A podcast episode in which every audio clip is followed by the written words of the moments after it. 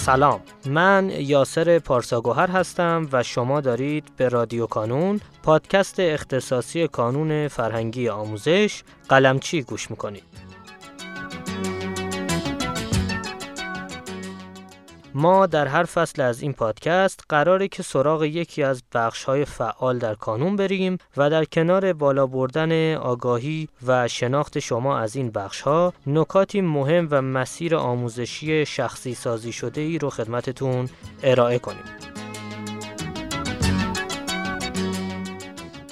در فصل دوم از رادیو کانون به سراغ مقالات آیه کازم قلمچی میریم و در هر شماره یکی از مقالات رو برای شما عزیزان شنونده می‌خونیم.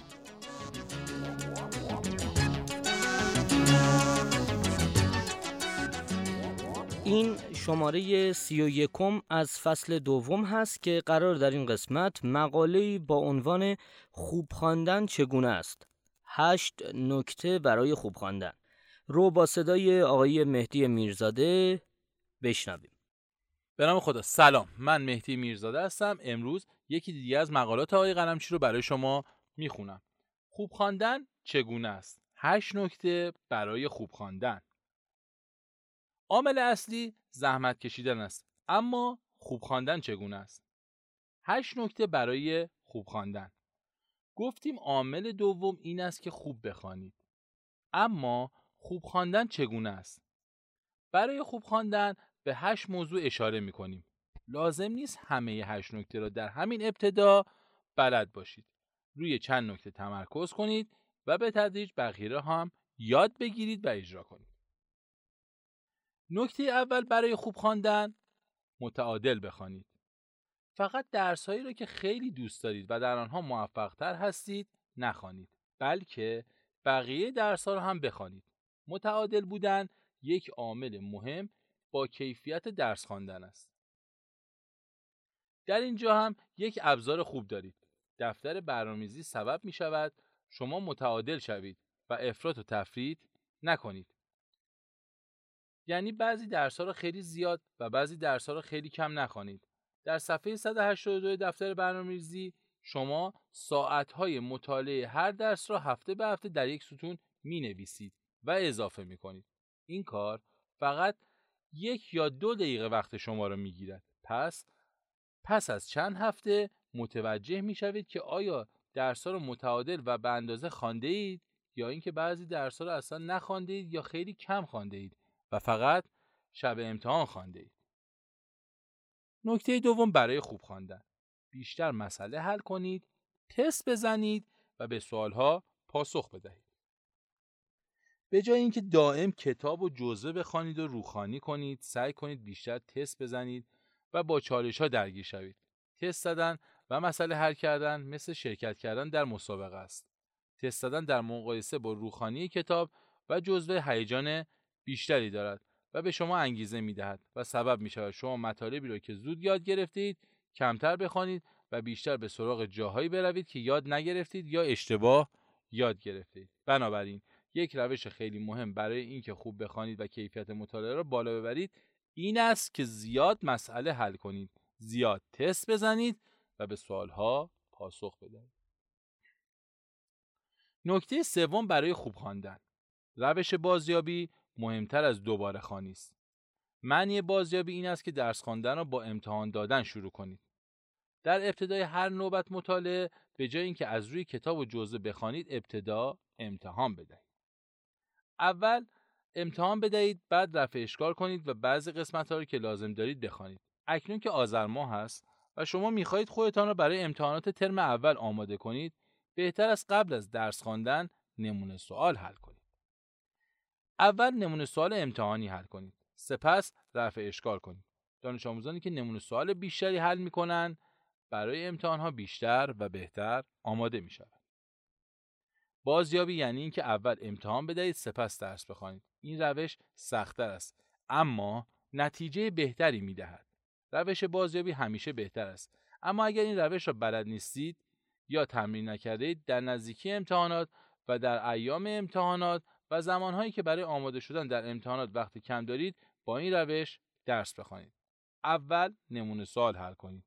بعد به صورت گزینشی و انتخابی جاهایی که خودتان تشخیص می‌دهید بخوانید اول امتحان بدهید و بیشتر امتحان بدهید و بعد از آن روخانی کنید. وقتی امتحان دادید جاهایی را بیشتر بخوانید که برایتان لازمتر و مهمتر است. برای بازیابی در آذربده کدام منابع مهمتر است؟ منبع اول های امتحانی در سایت کانون. های امتحانی سالهای قبل همراه با پاسخ تشریحی در قسمت تازه های سایت کانون ببینید و تمرین کنید. در ایام امتحانات های امتحانی جدید مدارس منتخب را در استانها و شهرهای مختلف همراه با پاسخ روی سایت بارگذاری کنید. های جدید را دانلود کنید و امتحان دهید. منبع دوم کتاب های پرتکرار امتحانی این کتاب ها شامل هایی هستند که بیشترین تکرار را در امتحانهای قبلی داشتند. های پرتکرار به شما نشان می‌دهند کدام موضوعات و ها مهمتر هستند و معلمان و طراحان سوال به آنها بیشتر توجه می کنند.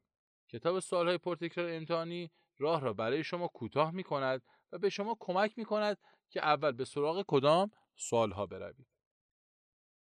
منبع مهم برای جنبندی کنکوری ها دو کتاب جنبندی اولی کتاب جنبندی برای پای دهم و یازدهم و دومی کتاب جنبندی برای دوازدهم کتاب جنبندی پایه شامل شش آزمون است دو آزمون از دهم دو آزمون از یازدهم و دو آزمون ترکیبی از دهم و یازدهم.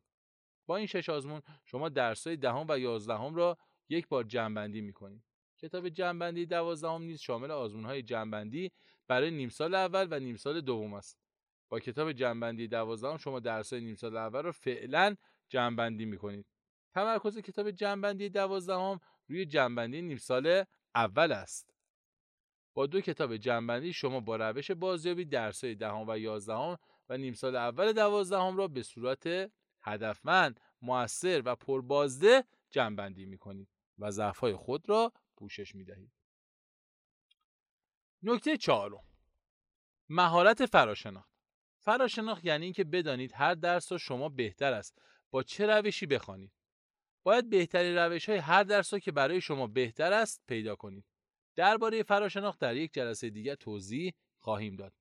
برای فراشناخت باید هر درس را جداگانه در نظر بگیرید.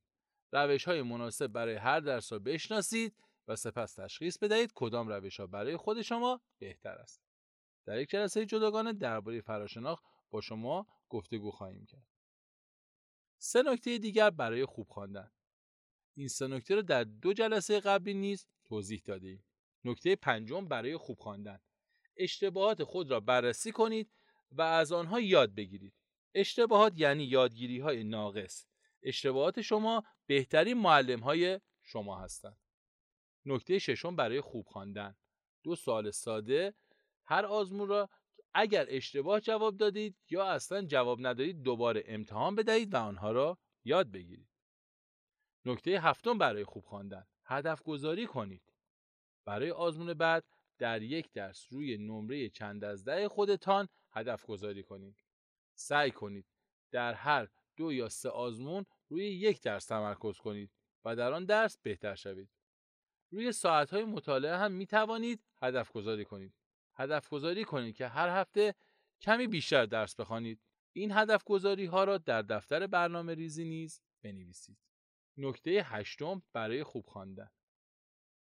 آزمون را ارزیابی کنید و نکات اصلی و مهم را در کتاب خودآموزی بنویسید. یادداشت‌های شما بهترین جزوه شماست. منظور از نکات مهم، نکات اصلی و اشتباهات پرتکرار است. نکات استثنایی و عجیب و غریب را در کتاب خودآموزی ننویسید. مهمترین و اصلی ترین نکات را بنویسید. آیا شما اشتباهات پرتکرار خودتان را می‌شناسید؟ آیا شما بیدقتی خودتان را می‌شناسید؟ این بیدقتی ها و اشتباهات پرتکرار خودتان را پیدا کنید و در کتاب خودآموزی بنویسید. اگر هنوز کتاب خودآموزی ندارید، این کتاب را تهیه کنید. نویسنده کتاب خودآموزی خود شما هستید. معلف این کتاب و خواننده این کتاب خود شما هستید. در کتاب خودآموزی نکات اصلی و مهم اشتباهات پرتکرار خودتان بیدقتی های پرتکرار خودتان را پیدا کنید و بنویسید. یادتان باشد همه چیز را نمی توانید در یک روز و یک هفته کامل کنید. آهسته آهسته ساعت مطالعه را افزایش دهید و آهسته آهسته روش های مختلف برای بهتر شدن کیفیت مطالعه را یاد بگیرید و هر هفته کمی بهتر شوید. شما بعضی از نکات را بلد هستید و بقیه را به تدریج یاد می‌گیرید و تمرین می‌کنید. جلسه ها را آزمون به آزمون پیگیری کنید. ما تا پایان سال همراه شما هستیم. موفقیت و پیشرفت در یک هفته و یک ماه به دست نمی آید. با زحمت و تلاش پیوسته و یادگیری روش های خوب آهسته آهسته حاصل می شود. در هر کجا که هستید شروع کنید و اگر شروع کرده اید خسته نشوید و ادامه دهید. حتما موفق خواهید شد. اول تلاشتان را بیشتر کنید و بیشتر زحمت بکشید و دومی که روش های خوب درس خواندن را یاد بگیرید و تمرین کنید. اول زیاد بخوانید و دوم اینکه خوب بخوانید. موفق و پیروز باشید. آیه میرزاده گرامی سپاسگزارم از اینکه دعوت ما رو پذیرفتید و متشکرم از بابت خانش مقاله سی و یکم. شما عزیزان می‌تونید لینک دسترسی به فایل متنی مقاله رو در قسمت توضیحات پیدا کنید و با کلیک روی اون لینک مقاله رو برای خودتون دانلود کنید.